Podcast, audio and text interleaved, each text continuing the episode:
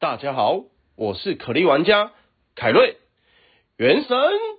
启动，首款多平台开放世界游戏《原神》，点击下方资讯栏了解更多。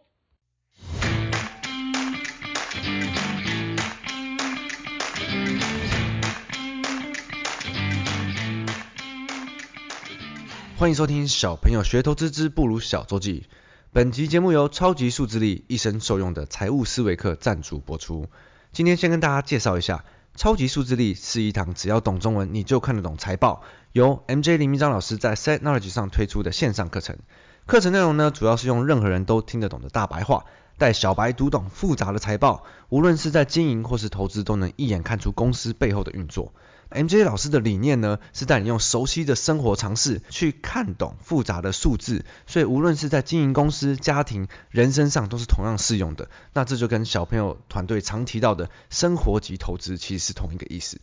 超级数字力这课程尤其在企业界非常有名，我自己认识一些老板、企业主，他们都上超过一次，后来再持续包课送他们的主管、员工去进修。例如小朋友团队的好朋友鲜乳坊的创办人也跟我们推荐过很多次。那这课程呢，原本是一个两天一夜的实体课，它的报名费用其实高达五万八千元，但在过去的十年来，还是每堂课都常常爆满，要报名还不一定报得到。学员的组成包括了企业主、主管、创业家、医师、律师、上班族等等的各种职业都有，那至今是超过两万名的学生。现在是首次在 S A T Knowledge 上开放线上课程，线上课程的定价为一万五千元台币，早鸟价在二月二十八前报名的话，则享有优于五折的折扣。那在折价券的地方输入小朋友学投资的折扣码，可以再额外折抵五百元。那我就会把折扣码、连结、叙述都放在下面，提供给所有想要把财报看懂、改造财务思维的朋友们。好，这周呢，市场还是非常动荡哦。继上周的国际市场大屠杀以后，这周市场还处于一个极度敏感的状态，就是一碰一下就会非常有感觉。那我们就先从原油价格开始看好了。原油价格持续的这周上涨 百分之三， 一度看到八十七、八十八块，那这是很多年的新高。主要的原因是因为，第一，中东的政治局势持续的紧张，那主要是阿拉伯这边有个呃，也门什叶派的叛军，那这个细节我也不太清楚，不过我们知道阿拉伯这块他们有一个动乱，然后呢，俄罗斯跟乌克兰也有一些冲突。晚一些讲美国的时候再讲到，都是在原油的价格上涨的催化剂。基本上因为中东、俄罗斯、乌克兰这些都是能源、原油、天然气这些相关的国家，所以是会直接影响到呃供需的问题。这些状况下呢，欧派及它的产油这些盟友在输送原油给市场的状况上的产量一直难以提高。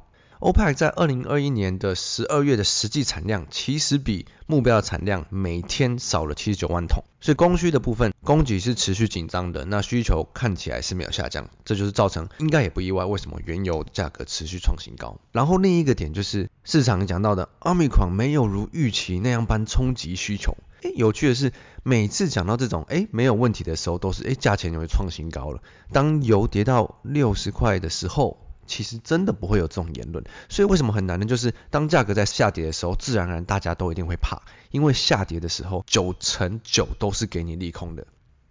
好，再我们看到美国，美国的四大指数，道琼这周大概持平，然后 Nasdaq 又又跌了两两个 percent， S and P 又跌了一个 percent， 费城半导体 S O X 又再跌了百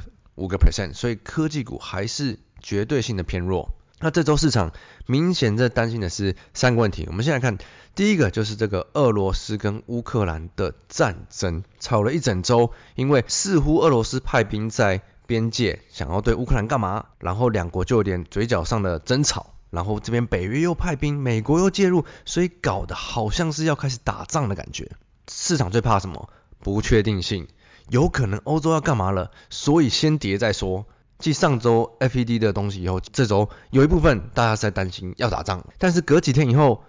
俄罗斯的外交部又宣称战争是不可能接受的、啊、所以没有要打的意思。那可是我们合理看一下乌俄有可能的战争，接下来他们是有遵守了这个停火协议嘛？那下一轮的谈判将会在两周后在德国进行。那如果担心乌俄有可能起争执的的人，需要关注的下一个事件。不厌其烦再跟大家讲一次，政经虽然不分离，但是政治影响的市场面永远都是短线的，长线看起来其实都不会是一个大问题。先别说俄罗斯乌克兰有什么好打的，就算真的有发生什么事的话，我们回去看一下之前塔利班夺权的时候，美国也在那边跌，那后来好像也没事了的这种状况其实非常的多，那大家可能自己回去看一下就知道了。好，那第二个事件呢，就是 F E D 的会议，这周三晚上开的嘛，鲍威尔基本上出来说了，他最最 F E D 最快三月会升息，不排除每次会议都可能会升息，升完息以后将大幅的缩减资产的负债表，俗称缩表。关于金融的用字，其实可以去看我们 I G 的金融常识学堂，我最近有出了，不管是缩减购债 Q E 这些比较难解释的，我我就让大家自己去 I G 上看。这是鲍威尔讲的什么不一样呢？三月最快升息，这个上次有讲的，呃，不排除每次会议都有可能会升息，这个乍听之下应该是偏心的，还有大幅缩减资产。所以呢，会后媒体就大幅的报道 F E D 鲍威尔超级鹰，各种我觉得很有创意的名词都有出来。老包的超音波，不是偏音，是大音、大老音，或者是超音、音级等等的，我觉得各种有关音相关的文字，媒体这边都还蛮有创意的。好，可是我们好好来看一下，写到每次开会都会升息的这些相关的媒体，他们可能都不一定很清楚今年还会再开几次会，然后上一次降息是降了几码几次呢？我们就来好好看一下，下一次会议会是三月中，然后到年底还将会有六次的会议，每一次都会升息。可是我们也知道，鲍威尔通常都是讲话都是讲的非常的不明确，他绝对不会给出一个明确的数字，除非到真的要发生的时候。之前一次的降息是一共降了六次，所以是六嘛。如果这边 F E D 想要把经济状况恢复成疫情前的模式，最终可能会升为六码或是不等。那这个我觉得我们可以知道。但是它不一定会这样发生，当然我们还要继续的查证事实。但这就有趣了，因为接下来开会是三月多，所以三月之前我们又要看到金融圈在这边吵，今年要升息几次啊，下一次要升息几码啊，什么什么等等的啊。大家还记得吗？上周我提到一个很有想法的，说一月就要升息的那一位仁兄，就猜错了。那我相信他之后还会再出来猜，因为他可以猜的无上限。这种人其实常听到就比较麻烦，因为他常常在市场上造谣，可是他其实是不用负任何责任。所以我觉得相关比较不合理的这种呃媒体爆出来的啊，或者是最近像某一位阿公一直在喊世界末日、股市末日的这种，我觉得听听就好，不用太特别当一回事。最近其实也不乏一些避险基金的大佬，例如说呃这两天有一个桥水基金的投资长 Greg Jensen 说，他认为标普五百至少还会再跌 百分之五十， F E D 才会眨眼。但我可以给大家一个想法，避险基金就是代表他们有很多放空的部位，那如果他们有很多放空的部位，他们出来宣传说还会再跌，导致股市下跌，那其实对他们自己是有利益的嘛。所以如果是看到避险基金的这种大佬出来的话，我觉得大家可以、欸、特别注意一下，因为他们一定是空单很多，为了自己的利益出来喊话的。那很多这些人我们没有办法阻止他们呃讲什么话，有影响力的人讲以后，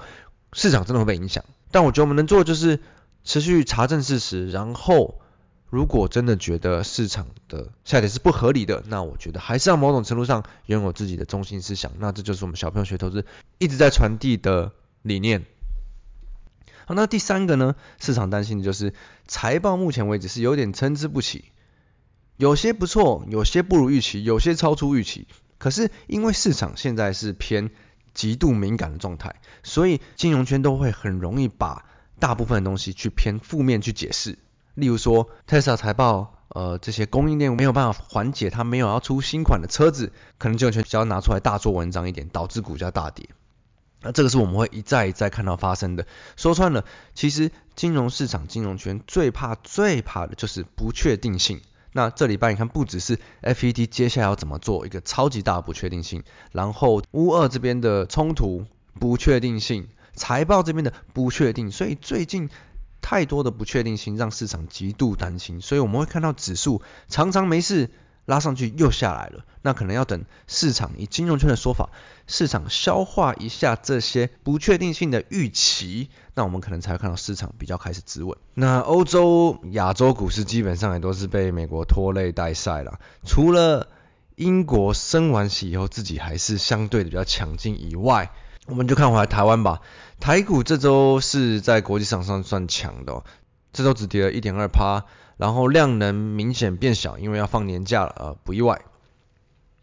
那这周比较大的事件就是联电的法说，联电的法说其实毛利率的展望也不错，可是低于市场的预期。那其实我们常讲到这个预期预期，我觉得之后有机会我们在呃 Podcast 第二季开一下，讲一下这所谓的预期到底是怎么一回事，然后为什么会变成这样。那基本上台股就是一月的行情其实蛮蛮惨淡的，明显拉不出来行情嘛。那尤其是因为国际市场也不好。